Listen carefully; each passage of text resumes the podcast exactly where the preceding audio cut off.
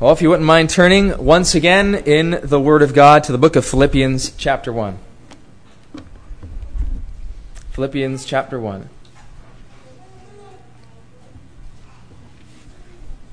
Let's read verses 1 through 8. Paul and Timotheus, the servants of Jesus Christ, to all the saints in Christ Jesus, which are at Philippi, with the bishops and deacons, grace be unto you and peace from God our Father and from the Lord Jesus Christ. I thank my God upon every remembrance of you, always in every prayer of mine for you all, making request with joy for your fellowship in the gospel from the first day until now, being confident of this very thing, that he which hath begun a good work in you will perform it until the day of Jesus Christ even as it is meet for me to think this of you all, because I have you in my heart, inasmuch as much as both in my bonds and in the defense and confirmation of the gospel, ye all are partakers of my grace. For God is my record, how greatly I long after you all in the bowels of Jesus Christ. Let's pray for God's blessing. Our Father in heaven, we thank thee for this time when we are able to come around the Word of God Lord, we believe that this is the Word of God and that it is profitable, that the man of God may be perfect and complete and mature. We pray that you would use your Word to mature us, to show us Christ, and to bless everyone for the sake of the glory of Jesus. Amen. Amen. Well,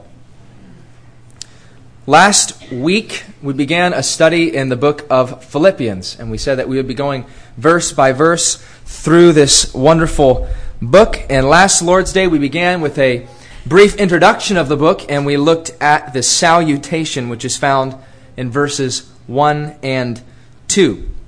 We noted that in the book of Philippians, verses 1 through 11 is the introduction. The introduction is made up of three parts. Verses 1 and 2 is the salutation. Verses 3 through 8 is Paul's thanksgiving, and verses 9 through 11 is his prayer. And we also noted how that this is very interesting because writers in New Testament times would typically open up their letters with a threefold salutation, sometimes adding a fourth. They would begin with the writer. We see that Paul does this. Paul is the writer. Then they would speak of the ones addressed. We see that Paul does this. He is addressing the saints at Philippi. Then there would be a greeting and sometimes a wish. But the Apostle Paul, being the Christ consumed gospel um, thinking man that he was, he doesn't simply greet them, he says, Grace be unto you. And then he doesn't simply make a wish for them, he speaks of his thankfulness for them and he gives them his prayer requests for them. So he takes this typical formula and he makes it very Christian in the way that he opens up this book. But today I want us to begin looking at the second part of the introduction, which is Paul's thanksgiving, which would be verses 3 through 8. We won't be able to finish this all in this message this morning. We'll have to take it into next week as well, because there's a lot in verses 3 through 8. But the key to this section, verses 3 through 8, is really in verse 4. In verse 4, Paul says this Always, in every prayer of mine for you all, making request with joy. Joy. The key word that really opens up these verses is the word joy. Now, I remember last week we mentioned briefly that the theme, you could say, of this book is joy in Christ. Joy in Christ. And not because simply of the prevalence of the word joy, although it is used, I believe it is 16 times, joy or rejoice, but because of the preeminence of joy. Joy colors and shapes everything Paul says in this book or much of what he says at least. He rejoices in Christ, in the gospel, in prison, and we see all of this throughout the book of Philippians. And especially in this verse, he speaks of his experience of joy as he is praying, always in every prayer of mine for you all, making requests. So he's praying, and he says he does this with joy. I'm praying with joy. And this really controls the rest of this section because he says, I thank my God as I'm praying. That gives us an understanding of one of the reasons why he had a joyful heart. He says, I'm praying. Seems that prayer has a connection with joy. Then he gives the grounds of his joy that we have fellowship in the gospel, that we're, I'm confident of the work of God in you. And then he speaks of the affection that he has for them, verses 7 through 8. So we see many reasons for joy throughout this passage. But this brings us to a very critical moment in the study of the book of Philippians. What is joy? What is joy?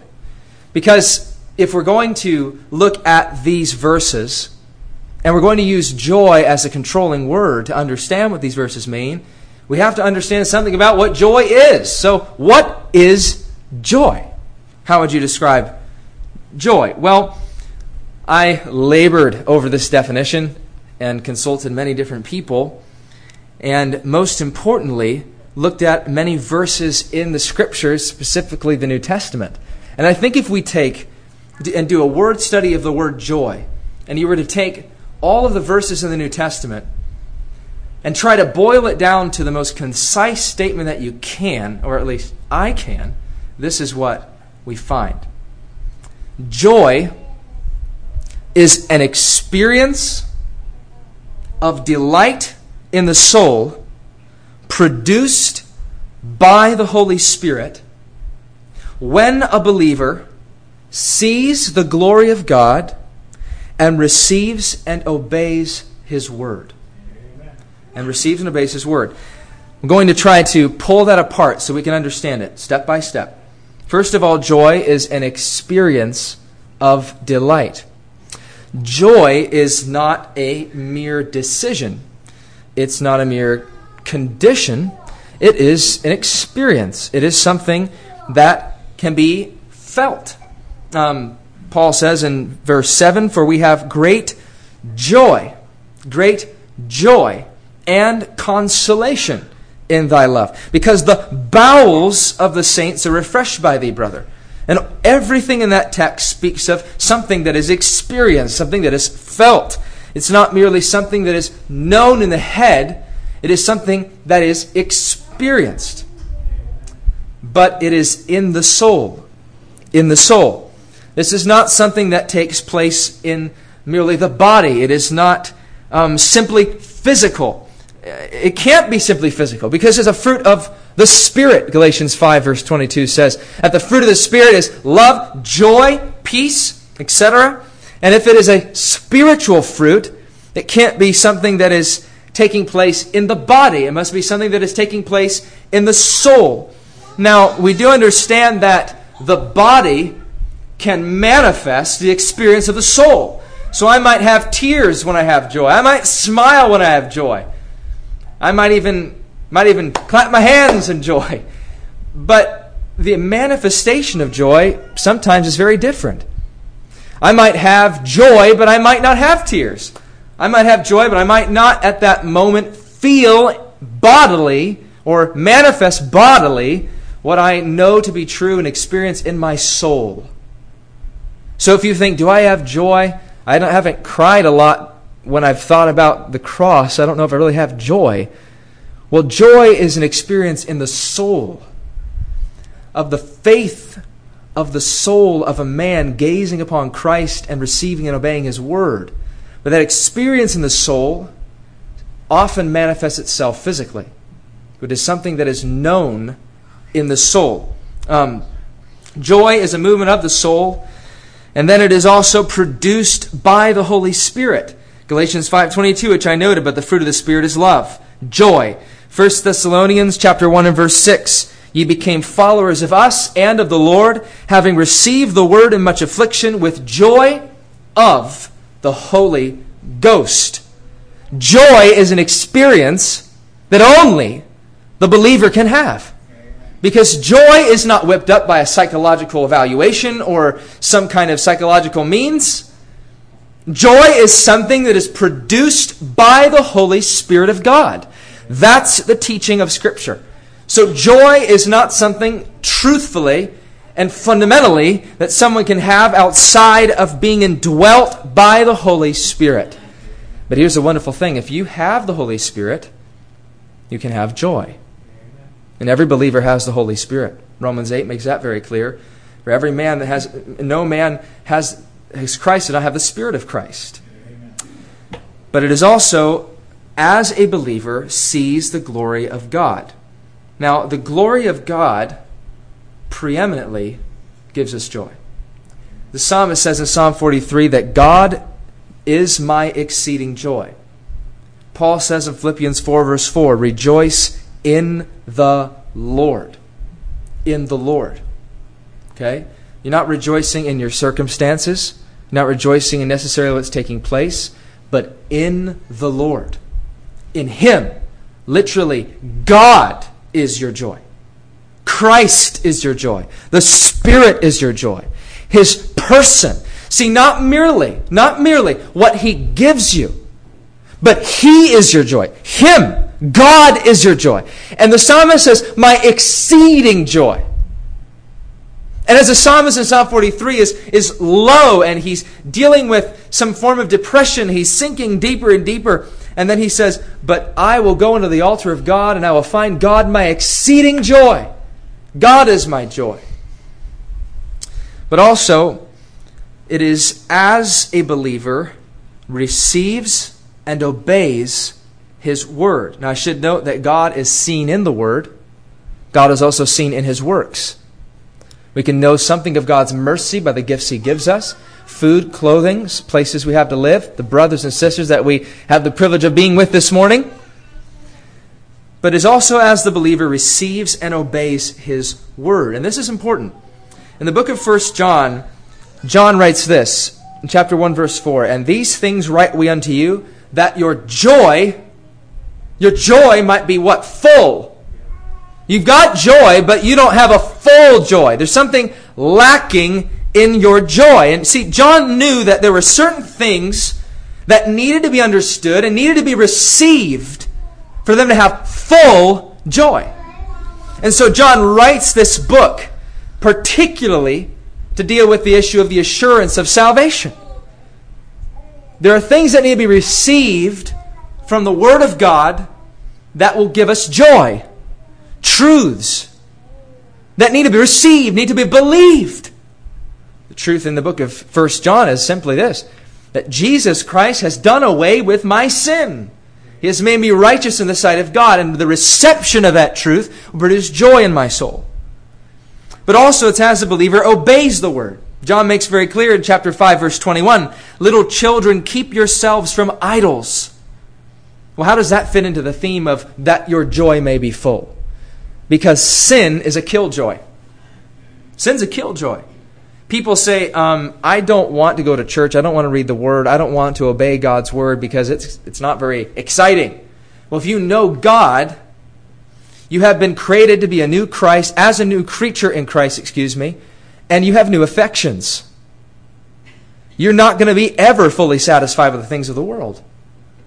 And in fact, if you're a true believer, you will become miserable if you run after the things of the world. And John writes, Keep yourselves from idols. Because if you run after idols, you're going to be greatly lacking in the area of joy, Christian joy. And so the believer needs to understand that obedience to the word produces spirit wrought joy. And that makes the word an exciting venture. Get into the word of God receive the truth of the Word, see Christ in the Word, and obey the Word, and we will grow in joy. So, once again, the definition of joy joy is an experience of delight in the soul, produced by the Holy Spirit, when a believer sees the glory of God and receives and obeys His Word. So, I want to keep that definition in mind as we look at these verses because the definition is the most important part of a word. You can say a great many words, but they don't mean anything beyond what you perceive them to mean, what your definition is. So, this is what Paul means by joy. So, as we come to the fourth verse, Paul says, I have great joy. I have joy as I am praying for the church. I find this very interesting. That the remembrance of the Philippians was a source of Paul's joy. As he prayed for the Philippians, he had joy. Sadly, the church is often not a source of joy for the believer. Maybe um, other words could be used when people think about the church. My brothers and my sisters, they might say this. Maybe the word frustrating could be used. When I think about the church, stressful, maybe could be used. Maybe discouraging. Sadly, the church, I'm talking about people, talking about individual people, children of God, the flock of God that are here this morning.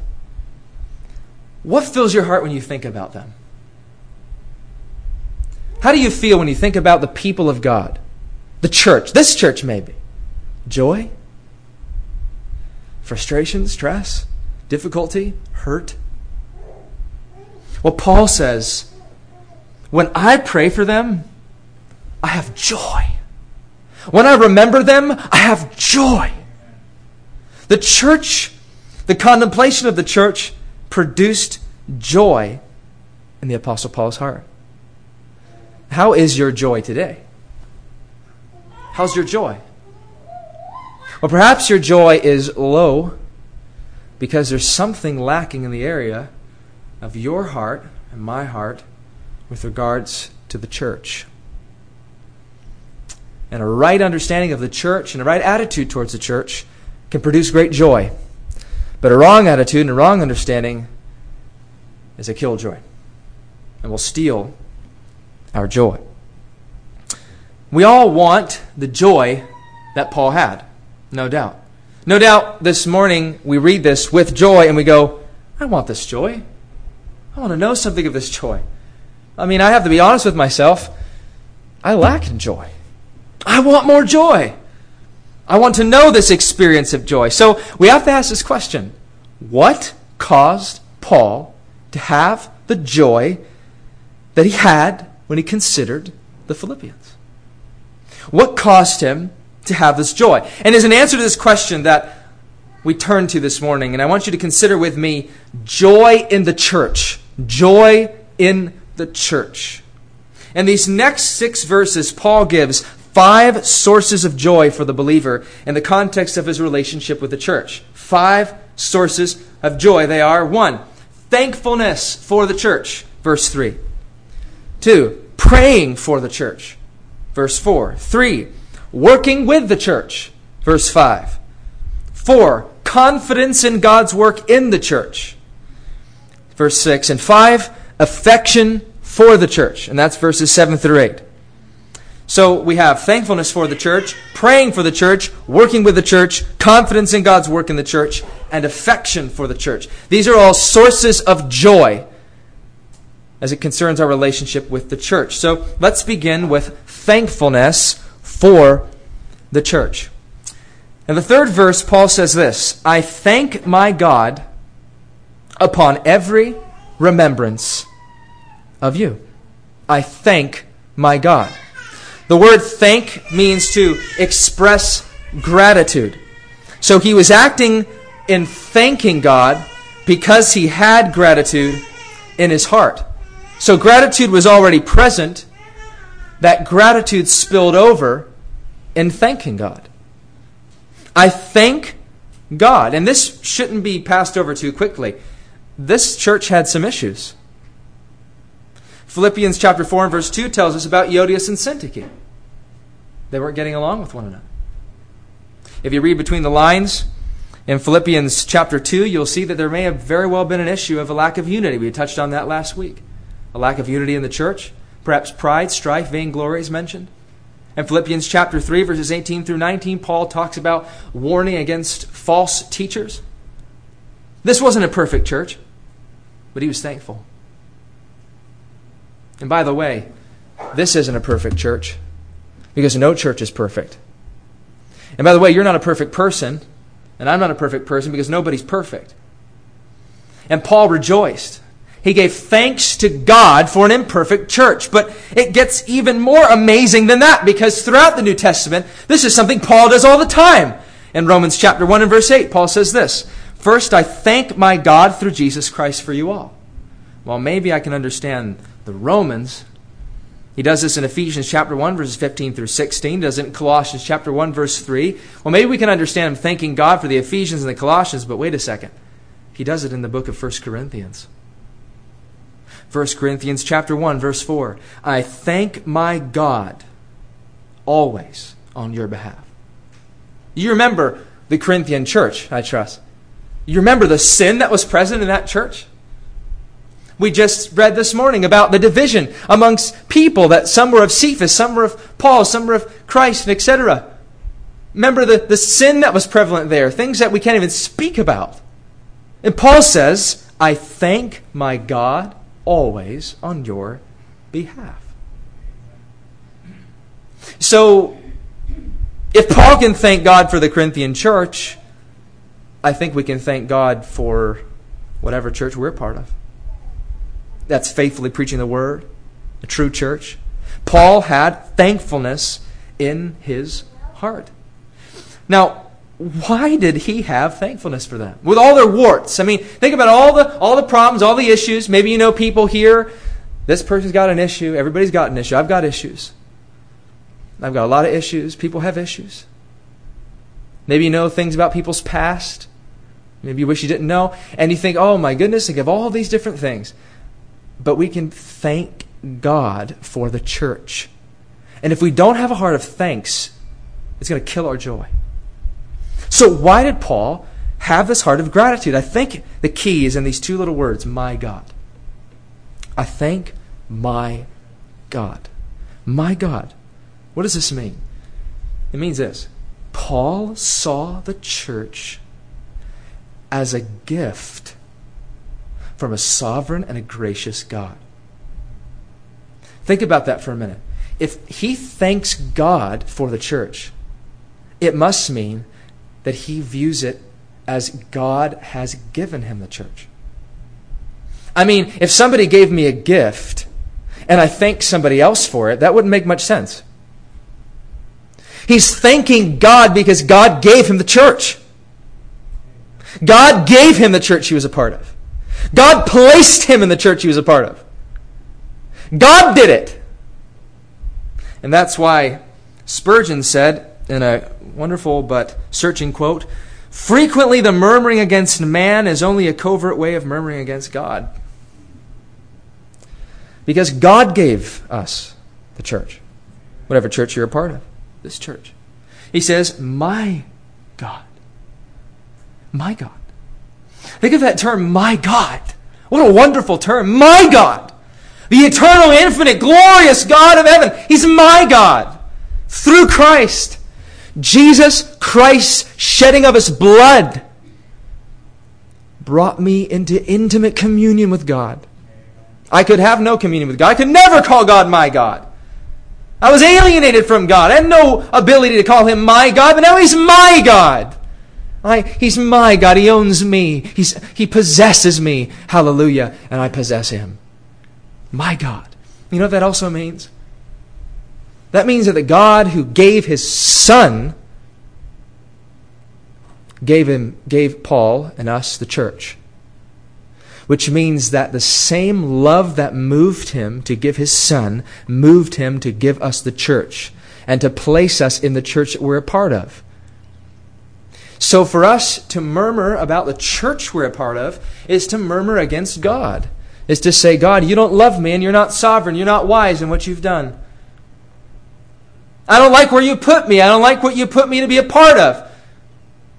Well, God's in control, isn't He? Isn't it God who's put you where you are? Isn't it God who's put me where I am? Isn't it God who's given us the church? Isn't it the same God who gave His Son? Will the God who gave His Son then not give you something that's for your good? It's for our good. And Paul knew it was for his good. He knew it was for his growth in grace and whatever difficulties had happened in the church, whatever problems there were, he knew it was a part of a plan of a sovereign, loving God. He was convinced of it.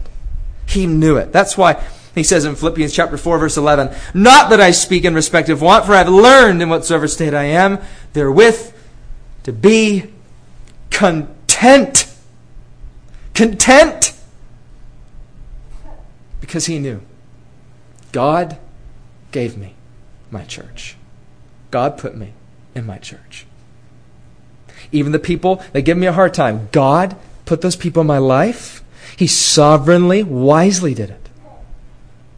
That I might grow in grace, that I might worship Him more, that I might know Him more. And so he says, I thank my God. I thank my God. But certainly, he, he just simply thanked his God because he thought of the good that came from the church. I mean, how many times has a sermon changed your life, changed your day, changed your week? How many times have you come to the house of God and you've been, you've been down, you've been cold, you've been dealing with something difficult, and the Word of God's been opened up and it's been preached, and your soul has been fed, you've been comforted, you've been encouraged? How many times? How many times have you been at a point in your life where you thought that there is nowhere else to go and there was one word in a message that changed everything. How many times? I can think back on many times. God has met me in the church. How many times has a brother or sister called you up, put their arm around you, just the right time, sent you a card, given you a gift, called you on the phone, told you they loved you, told you they were praying for you, at just the right time? How many times has that happened? Think about all the people that love you. How many people would drop anything for you? If they heard one word about something that was wrong with you, they'd, they'd drop anything. I know that's true of the people of this church. Drop anything to help someone, to help someone else in this body. Do anything. That love you, that care about you, that pray for you, that would do anything for you. Think about the fact of, of your free ability to worship God. We're in here and we're able to worship God together as a church. We have brothers and sisters of like precious faith. We hear the word preached. We get to pray together and sing together, worship God together, and travel this road of life together until we reach heaven. This is, I mean, think of all the reasons to thank God. Think about people in the Middle East that don't have a church. They don't, have, they don't even have an open Bible, let alone a, a group of people that, that love them they can come and be a part of and hear the preaching of the word. They don't have that. They don't have a building. They don't have anything like this. What a reason to thank God. And you know, it's a sad thing, but there are some Christians who are so critical, so critical, constantly critical of things in the church that they don't see the good. They don't see the blessings. They don't see the mercies. And even the things that we have to be critical about are blessings and mercies because they're given by a sovereign God. But there are some Christians, we're all tempted this way, get so bitter about things that have happened in the past in a church or with people that they can't say with Paul, I thank my God upon every remembrance of you. All my remembrances of you. Every time I mention you in prayer, every time I remember you, you can't say, I thank God. So the last thing on my mind is, I thank God for that brother. The last thing on my mind is I thank God for that sister. I can't thank them. There's still bitterness in the heart. Perhaps there's unforgiveness there. Philippians 2, verse 3, Paul said, Let nothing be done through strife or vainglory, but in lowliness of mind, let each esteem other better than themselves. That heart attitude of humility was a great source of Paul's gratitude. And for us, for us to be critical, for us to think everything that's wrong is to kill our joy. It's going to kill our joy. Paul said, I am thankful when I think of the brethren. I am thankful. Holding on to bitterness, holding on to unforgiveness, having a critical spirit, it's going to kill your joy.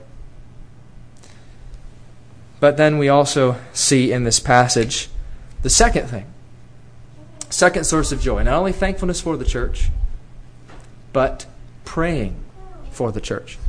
Paul says in verse 4 Always, in every prayer of mine for you all, making request with joy. Now, note he is saying that I have joy as I'm praying. So I think we can draw from that that prayer is a source of joy. It's a source of the Apostle Paul's joy. He says, always. This intimates that his prayers were frequent. He didn't just pray on Sunday, he didn't just pray for his meals. He had a walk with God where he prayed frequently. And he prayed for whom? For all. He says, always in every prayer of mine for you all. He prayed for every brother and sister. And again, there wasn't one brother, there wasn't one sister that he said, I can't pray for him, I can't pray for her. That's absolutely unbiblical. I pray for you all, every one of you. And the word prayer here is a very important word because the word prayer, the same Greek word translated prayer, is the same Greek word translated request in the verse. Prayer here is the word for petition, it's a supplication. Paul is saying, when I pray for the Philippians, I pray for you, I have requests, petitions. I mean, this is a burden on my heart. I have things I, I'm longing, longing to see in you. I have burdens for you. And he notes these in verses 9 through 11. He says, I pray that your love may abound more and more in knowledge and judgment. I'm praying that you might approve things that are excellent, that you might be sincere without offense till the day of Christ. I'm praying for you that you might be filled with the fruits of righteousness, which are by Jesus Christ unto the glory and praise of God. These were Paul's prayers for his brothers and sisters in Philippi that filled his heart and burdened him and overflowed in supplication. He says, I'm praying always, frequently, for you all with petitions that I have, that I bring before God, and I do it often. The idea here is that frequent supplication on the behalf of God's people produces what? Joy. So if we are not often praying for our brothers and sisters, we're going to lack joy praying, supplicating for our brothers and our sisters is an obedience to the Word of God, and the Spirit of God will produce joy in our souls. One great area of a lack of joy, as we mentioned in the last point, is disagreements with brethren or bitterness towards brethren, perhaps hurts in the past. You know one way that is dealt with? By praying for them. You want to cultivate love in your soul for your brother and your sister? Pray for. Let me ask you do you speak more against that brother that has hurt you than you pray for him? You speak more about that brother or sister that has hurt you than you pray for them? Because if you do, not following the word. Pray for your brother, even the one that's hurt you. The one that the one that drives up the wall, you think, oh my, I just can't believe they've done that again. Pray for them. Get a burden for them. Get a burden. Take it to the Lord in prayer. Pray that they grow in the Lord. Pray they become mature in the Lord. Pray that they, that, that like Paul says, that their love might abound more and more. Are you burdened for your brothers and your sisters? Are we burdened for the church of God that they would grow in the Lord? We're burdened. That families would grow in the Lord, marriages would grow in the Lord, people would grow in the Lord. We burdened. Pray. Pray for the church. Produces joy. But then the last thing that we'll be able to look at this morning is working with the church. Thankfulness for the church, praying for the church, both of those produce joy, but working with the church produces joy. Paul says in verse 5, For your fellowship. Now, the word for means that he's explaining the grounds of his thanks. I'm thankful because, or for, your fellowship in the gospel from the first day until now. So in verse 5, we have a very big term which we have to understand before we can move on, and it is the term fellowship. Fellowship is a huge word in the New Testament. It would take a long time to look at all of the particular usages of it, but I will give you a list a commentator named Hendriksen, which is an excellent list summarizing the teaching of the New Testament on fellowship. He gives eight particulars about fellowship. First, it is a fellowship of grace. We've been brought into this fellowship by grace alone.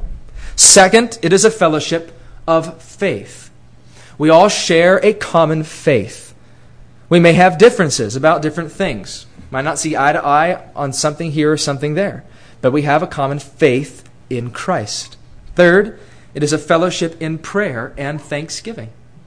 The church comes together and they fellowship by praying and giving thanks. Fourth, it is a fellowship in love. Have a bond of love for one another, for Christ, and for souls. Fifth, it is a fellowship in helping one another. Sixth, it is a fellowship in promoting the work of the gospel. Seventh, it is a fellowship in separation. We separate from the world. Together, we separate from false teachers. Together. Eighth, it is a fellowship in warfare. We are all together warring against the flesh and the devil and spiritual powers.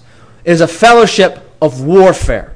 And that kind of gives us a summary of the New Testament's teaching of fellowship. However, in this passage, a certain sense of the word fellowship is used. It can't be all of those, it's one of those. Now, which is being used? Well, although they're union with Christ, fellowship with Christ, and through the union with Christ, union with one another is certainly there. Paul says fellowship in the gospel. In the gospel. So, what is being meant by fellowship in the gospel? It seems that what is meant by the word fellowship here is participation, partnership, participating together. Fellowship in the sense of working together. The word group of this word that is used in the book of Philippians is used six times. Here in verse 5, in verse 7, Paul says, Even as it is meet for me to think this of you all, because I have you in my heart, inasmuch as both in my bonds and in the defense and confirmation of the gospel, ye all are partakers of my grace. Partakers, same word. Same word group. Partakers. So you see that this word has the idea of participating, partaking with. Partaker. Chapter 2, verse 1. If there be therefore any consolation in Christ, any comfort of love, any fellowship with the Spirit, you have the word fellowship. It seems there that the best understanding is to participate with the Holy Spirit in His gifts and in His graces. Chapter 3 and verse 10. Paul speaks of the fellowship of the sufferings of Christ. Now this fits with 1 Peter verse 4 and verse thir- chapter 4 verse 13. But rejoice inasmuch as ye are partakers of Christ's sufferings, participating alongside in and with Christ in his sufferings.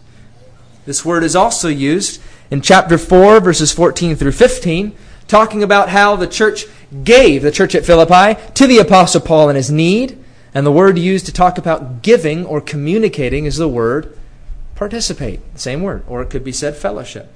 So it seems that in this epistle, the word fellowship has to do with participating together. And it appears that this would be even more strongly inferred because of the word, usage of the word in. Fellowship in the gospel. And this has the idea of into or unto the gospel, unto the, the furtherance of the gospel, the promotion of the gospel, fellowship in the gospel, with Paul for the furtherance of the gospel. That's what he's saying. And this is, is said throughout the book of Philippians. You think of verse 7, he says, You're partakers in the defense and confirmation of the gospel. It says, You're with me as I've defended and confirmed the gospel. In verse 12, he says, These things have fallen out rather under the furtherance of the gospel. This is his desire that the gospel would be furthered. And the Philippians have been with him all the way through in helping him to spread the gospel and aiding him in his gospel work. In Acts chapter 16, from the beginning, from the first day, Lydia immediately opened up her house for Paul and Silas. And in verse 40, when they came out of prison, they entered into her home. She, one of the Philippians, helped and participated in Paul and Silas spreading the gospel. And then again, during Paul's second missionary journey, when he reached Thessalonica, we read in Philippians 4, verse 16, that they helped him there. On the same journey, when he was in Corinth, brethren from Macedonia came and supplied his need there. All along from the very beginning until now, the Philippians had been right there with Paul. When he was shamed for the gospel, when he was put in prison for the gospel, when he was in want and in need for the gospel, they were right there with Paul, providing his needs, praying for him, standing with him, participating with Paul in the spread of the gospel. You know this tells us? The fact that they participated with Paul in the spread of the gospel was a ground of his joy. And it is a ground of great joy when a believer or even a preacher knows that he has brothers and sisters who work together with him or with them in the gospel's work. That produces joy. And this is Paul's heart. Paul continuously has this burden for the furtherance of the gospel. He wants the gospel to be spread. And throughout the book of Philippians, you can see this, this theme. I don't have time to, to look at this, but his great desire is that the gospel would be spread.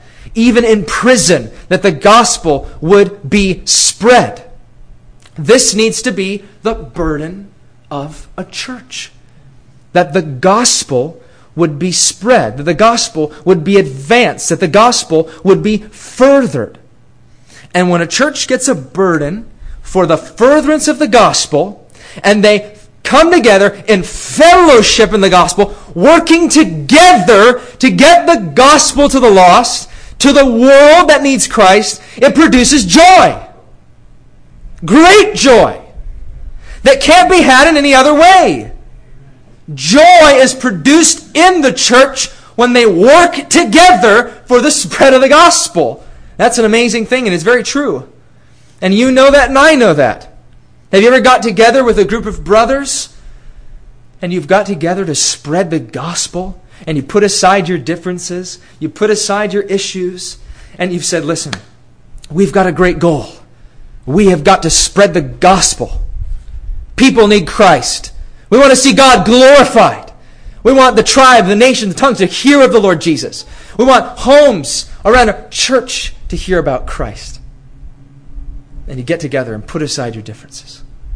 Because we've got something much bigger at stake. It's the gospel. It's the gospel. It doesn't matter about our petty differences. It's the gospel. The gospel's furtherance, the gospel's advancement. It's about Jesus Christ. You know, if we want to have a great desire to spread the gospel, we need to have a great love for Christ. It's His gospel. When Paul speaks of the gospel, he says in verse 16, preach Christ. The gospel is Christ's person, Christ's work. And the more we, more the gospel, the more the gospel grips us and amazes us and thrills us and stirs us, then we will have this great desire to spread that gospel. The more we love and adore Christ, the more we will have this great desire to spread the name of Christ. That is what we desperately need, all of us as believers, no matter where we are. We need a burden for the gospel. And see, a church that works together for the spread of the gospel is going to have joy. It's going to have joy. But in the inverse, just like, just like with prayer and just like with thankfulness, if there is any group, any church, any body, any individual that has no desire, no burden, and doesn't put feet to their burden and doesn't work for the spread of the gospel, they're going to lack joy. They're going to lack joy. We'll end there this, this morning. Three sources of joy thankfulness for the church, praying for the church, working with the church. I want to have more joy. I want to know the joy of the Lord. Let's pray that God would help us in our thankfulness and our praying and our working together for the spread of the gospel this morning. Let's pray. Our Father in heaven, we, we thank Thee and we bless Thee for Thy word. We thank you, Lord, that we've been given the Holy Ghost, that we can have joy. God, we want joy. And we pray that you would help us to have thankful hearts as we think of your mercy and your sovereignty. Help us, Lord, to pray for the brethren and help us as we work for the gospel. God, I pray that you would impress this upon the hearts of everyone this morning and take your word, no matter what part is needed, and apply it to the hearts of everyone. If there's anyone that does not know thee, Lord, please open their eyes to see Christ. For Jesus' sake we pray. Amen.